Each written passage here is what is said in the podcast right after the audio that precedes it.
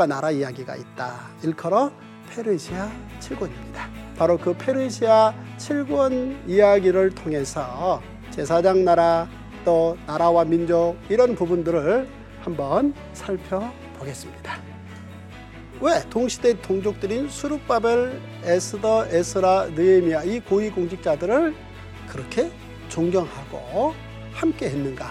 그 이유는 유대인들이 제사장 나라가 제국을 능가할 수 있다라는 사실을 정확하게 깨달아 알았고 바로 페르시아 고위공직자의 자리에 있음에도 불구하고 그 제국의 충성스러운 일꾼으로 머물지 않고 그 제국까지 동원하셔서 큰 일을 계획하시는 그 하나님의 계획에 좀 더 충실한 고위공직자들의 진심이 알려졌고 서로 통했기 때문이다.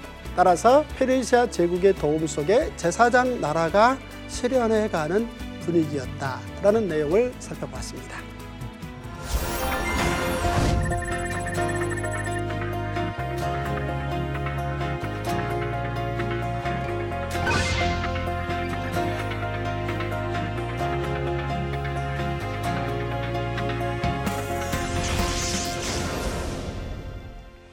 안녕하십니까. 통박사 조병호입니다. 자, 이 마음이요. 키우면 한없이 커져서요.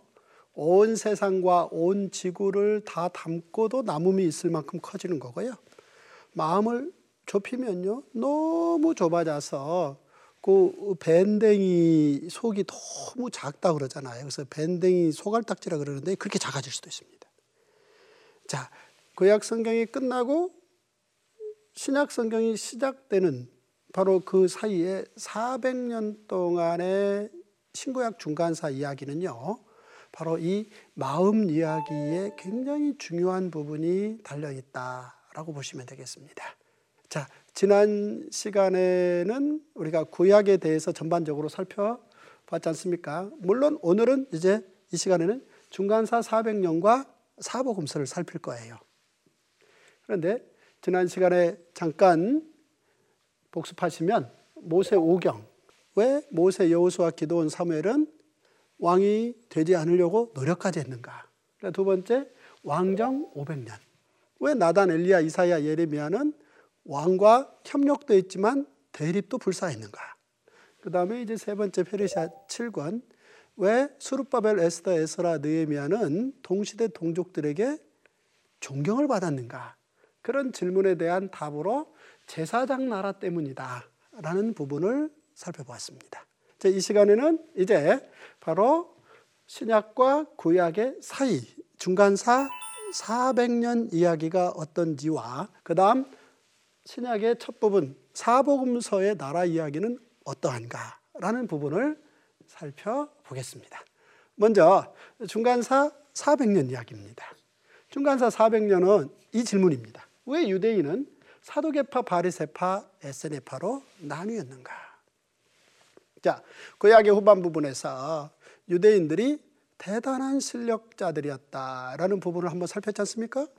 그런데 신약 시대에 와서 우리 예수님이 만나는 유대인들은 유대인이라기보다는 사도계파 혹은 바리세파 혹은 젤로 땅뭐 이런 사람들입니다. 그리고 이 사람들은 구약 성경에 나타나지 않는데 우리 예수님의 신약 시대에 굉장히 예수님과 논쟁도 주저하지 않는 그런데 우리 예수님은 이들에 대해서 그렇게 썩 달갑게 표현하지 않았다는 거죠. 그렇다면 이들은 어떻게 해서 나왔는가? 바로 이들이 탄생하게 된 배경에는 중간사 400년 이야기가 들어있다라고 봐야 되겠고요. 그 훌륭한 유대인들이 이렇게 분파되었다라는 것은 그 답부터 보시면 이들은 마음을 잃어버리고 형식주의에 얽매였기 때문이다. 라고 먼저 보시면 되겠습니다. 자, 무슨 얘기냐? 한번 또 살펴보시면 이렇습니다. 구약 성경이 끝날 즈음에는 페르시아 제국으로 끝납니다. 그런데 신약 성경이 시작하면은 로마 제국입니다. 바로 그 중간사 400년 기간에 헬라 제국이 시작되었다가 300년 만에 멸망했습니다. 그런데 이 헬라 제국은 바로 유대인들의 삶의 본거지를 할 수 있는 예루살렘과 굉장히 밀접한 관련을 맺고 있습니다. 자, 이 내용을 조금 더 들어가 보면요. 바로 이 헬라 제국 때 유대인의 땅 이야기는 일단 크게 보면은 한 세 가지 정도로 볼 수 있는데요. 알렉산더가 지배할 때 예루살렘은 바로 헬라 제국에 세금을 냅니다. 그런데 알렉산더가 오래 지배하지 못하고 죽자 그의 부하 장수 세 명이 그 큰 헬라 제국을 3등분해서 나누어서 통치하는데요. 이 유대 땅 예루살렘은 처음엔 이집트 헬라 제국이라 일컬어지는 프톨레미 왕조의 통치를 받습니다. 그런데 이때는요, 오히려 프톨레미 왕조인 헬라 제국이 예루살렘의 대제사장과 예루살렘의 학자들을 초청해서 알렉산드리아에서 히브리어로 쓰여진 모세 오경을 헬라어로 번역해서 헬라 제국에 있는 모든 지식인들에게 다 읽을 수 있도록 기회를 만들었다. 이런 좋은 일도 있었습니다. 그런데 바로 이 이집트 헬라 제국에서 시리아 헬라 제국의 셀루쿠스 왕조로 이 유다 예루살렘의 통치권이 넘어갑니다. 즉 셀루쿠스 왕조 쪽에서 유다 예루살렘의 통치권을 뺏어간 거죠. 그런데 바로 이 시리아 헬라 제국 셀루쿠스 왕조의 통치 기간에 BC 167년에서 164년까지 약 한 3년 동안요. 이 셀루쿠스 왕조에서요. 유다 예루살렘을 굉장히 핍박을 합니다. 그래서 이 핍박을 견디다 못해서 이 핍박을 들고 일어난 혁명 사건이 하나 발생합니다. 바로 마카비 혁명입니다. 다시 말해서 이 셀루크스 왕조의 공무원들이요. 예루살렘 성전에 돼지들을 몰고 가서 거기에서 죽여서 피가 흘러내리게 한다. 혹은 어, 율법을 소유한 자를 처벌한다. 혹은 할례를 한 자를 이를테면은 처벌을 한다. 등등. 어, 도대체 유대인들이 유대인답기 위한 제사장 나라의 모든 행위 자체를 헬라 제국은 송두리째 금지시킨 겁니다.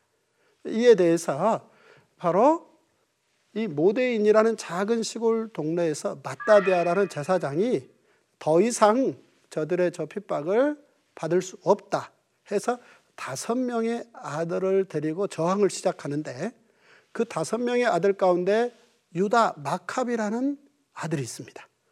이 유다 마캅이라는 아들이요. 결국은 한 3천 명 정도를 모아서 저항을 시작합니다. 그러자 시리아 헬라 제국에서 가만 놔둘 리가 없지 않습니까? 따라서 시리아 헬라 제국 쪽에서요. 보병 기병 합해서 5만 3천 명을 군대를 파견합니다. 그런데 더 놀라운 사실은 유다 마카비가요. 3천 명을 데리고 시리아 헬라 제국에 헬라 제국에 5만 3천 명의 군인들을 게릴라전을 통해서 괴멸시켜 버렸다는 겁니다.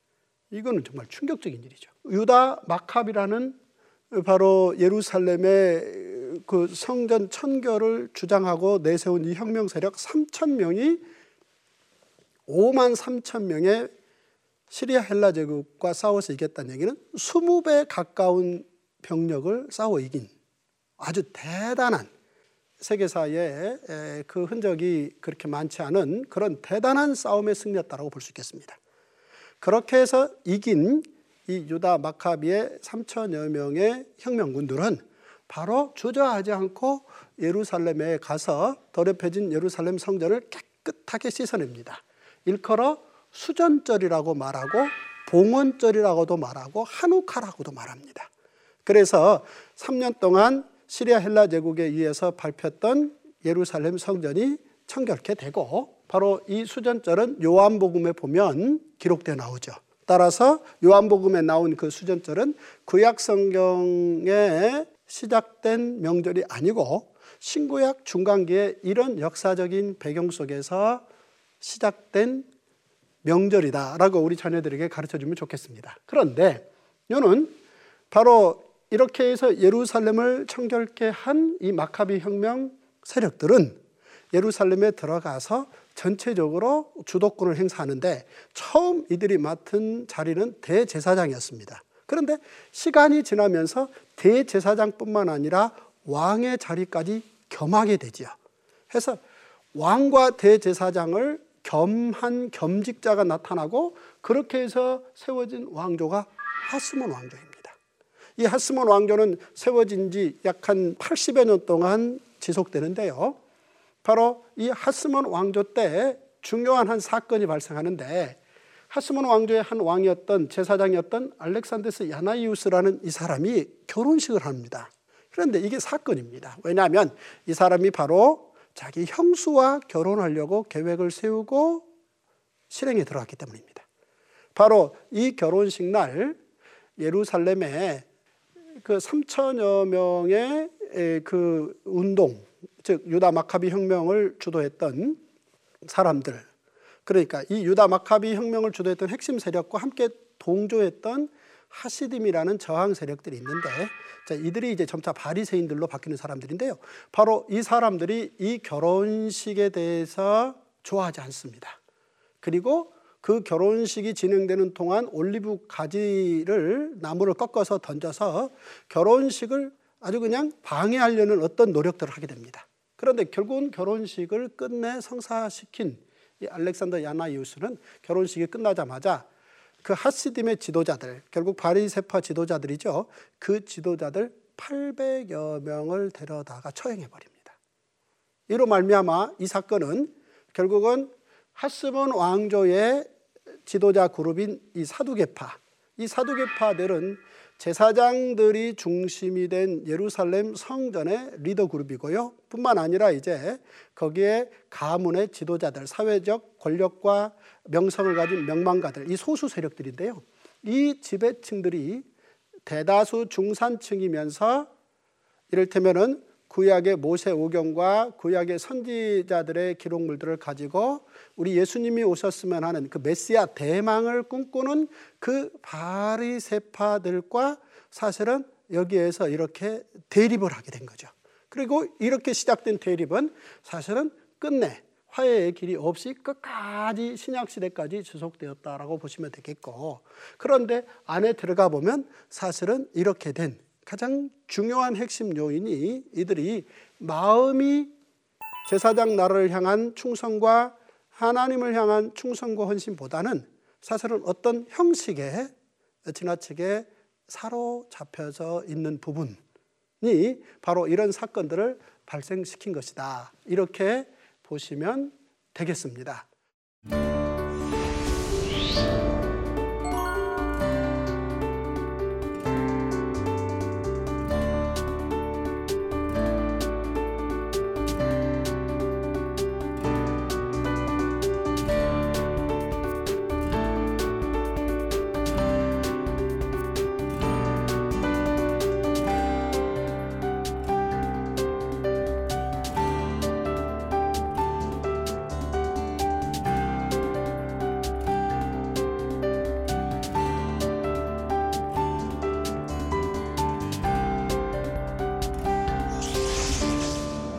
얘기를 이제 다시 정리하면요.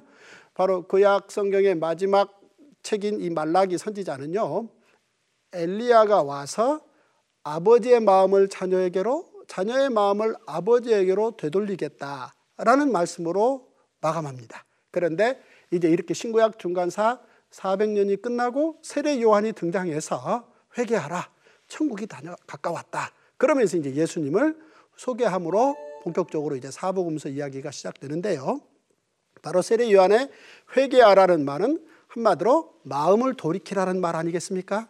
따라서 이제 본격적으로 아버지의 마음을 자녀에게로, 자녀의 마음을 아버지에게로 어, 서로 마음을 열어서 함께 갈 수 있는 그 길을 열, 여신 우리 예수님의 이야기가 이제 시작된다라고 보시겠고 이게 이제 사복음서의 시작입니다.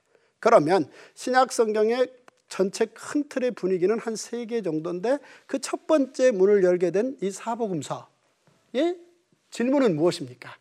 바로 우리 아이들에게 이렇게 쉬운 질문을 가지고 이제 예수님의 하나님 나라 이야기를 뭔가 좀 시작할 수 있는데요.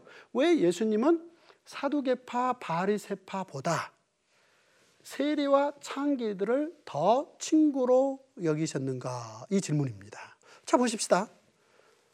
사실 우리 예수님은요, 하늘의 하나님과 이 땅의 하나님의 사람들의 관계를 크게 열어주는 정말 하늘과 땅은 얼마나 큰 차이입니까?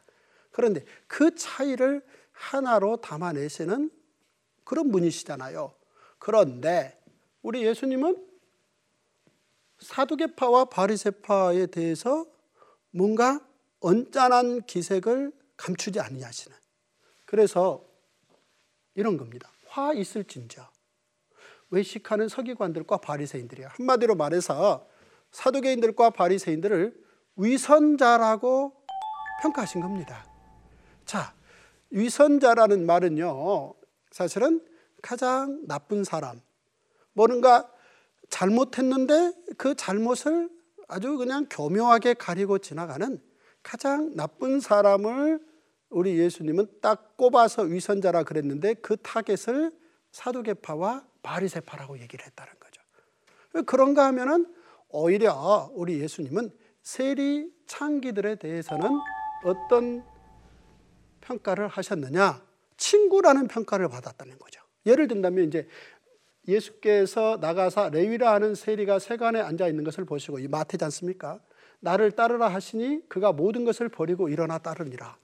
그러니까 다시 말해서 세리 역할을 하고 있는 그러니까 자기 민족에게 세금을 거두어서 로마에게 바치고 거기에 더 걷어서 자기 주머니를 채우는 자기 민족들 입장에서 보면은 가장 사실은 불편하고 나쁜 사람이지 않습니까? 그런 일을 하고 있는 바로 이 세리 마태의 집에 가서 식사도 하시고 또 그로 그 일로 말미암아 주변 사람들로부터 우리 예수님은 세리와 창기들의 친구란 말씀도 들으시고 그런데 그런 마태와 잠깐 만나시고 마신 게 아니라 3년 동안 함께 가시고 삭개오 세리도 함께 참여해서 예수님의 편이 되시고 뭐 이런 이야기들을 보면은 결국은 우리 예수님은 사도계인 바리새인들에 대해서보다는 세리 창기들을 더 친구로 여기셨다라는 얘기가 나온다는 거죠.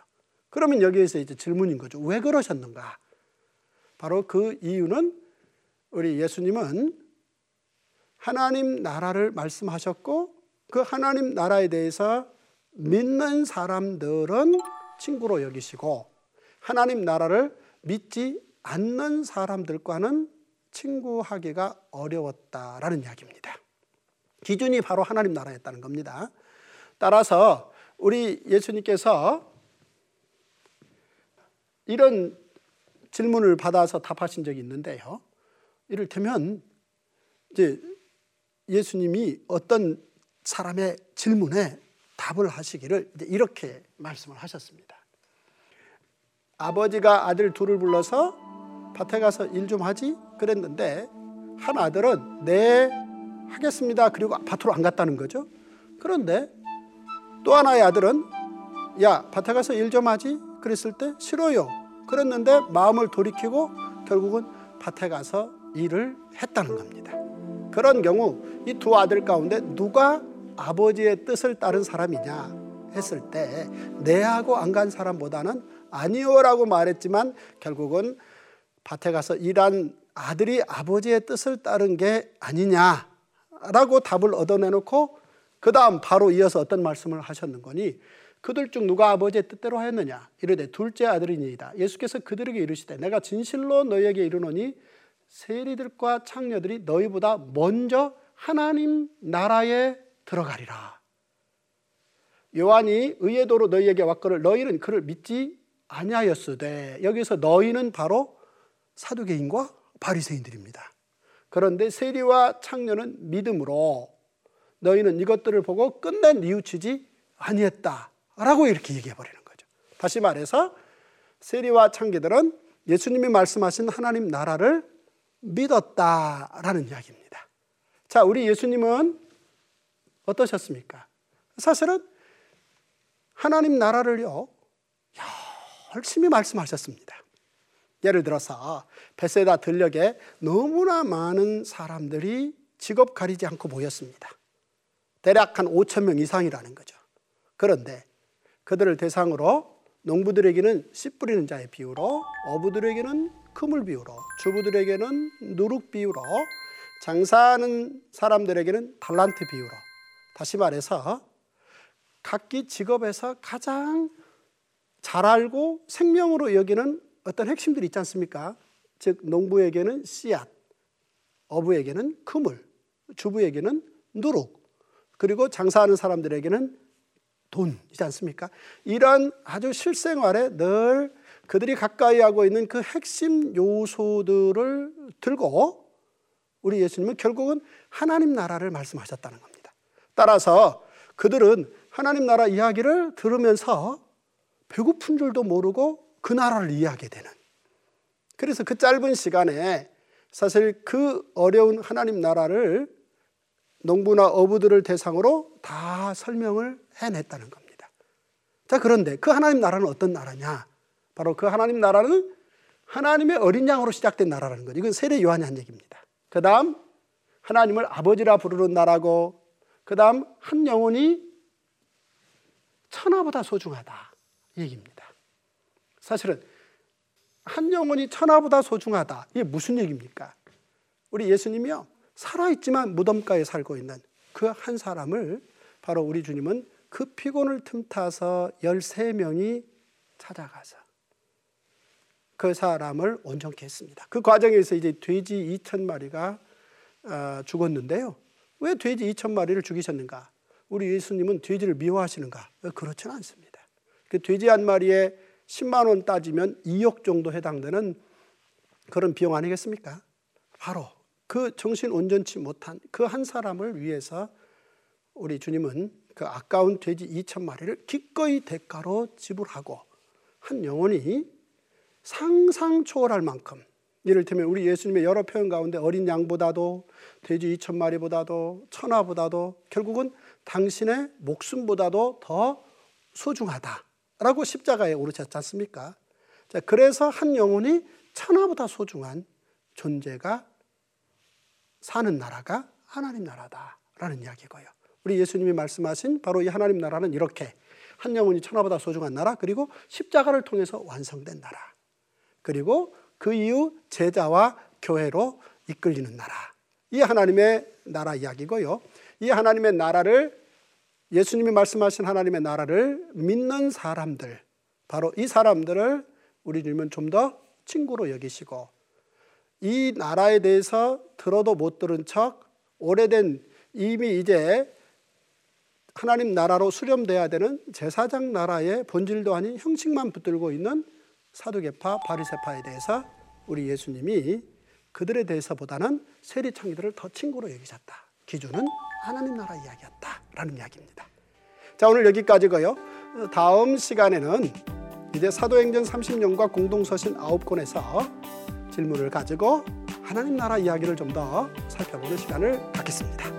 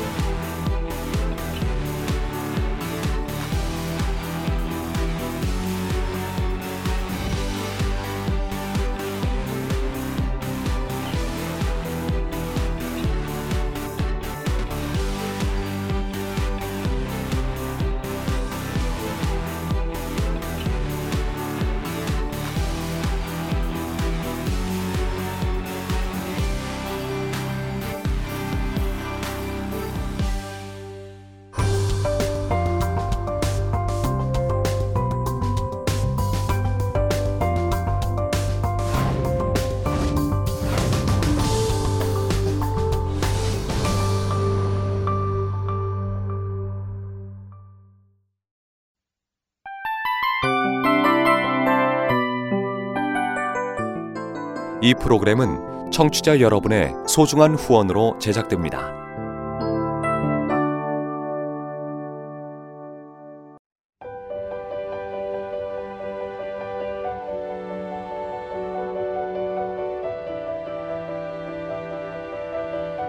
세상에는 수많은 교회들이 있지만 더 깊이 있는 말씀 강해를 찾기 위해 크기로만 교회를 선정하지 않습니다.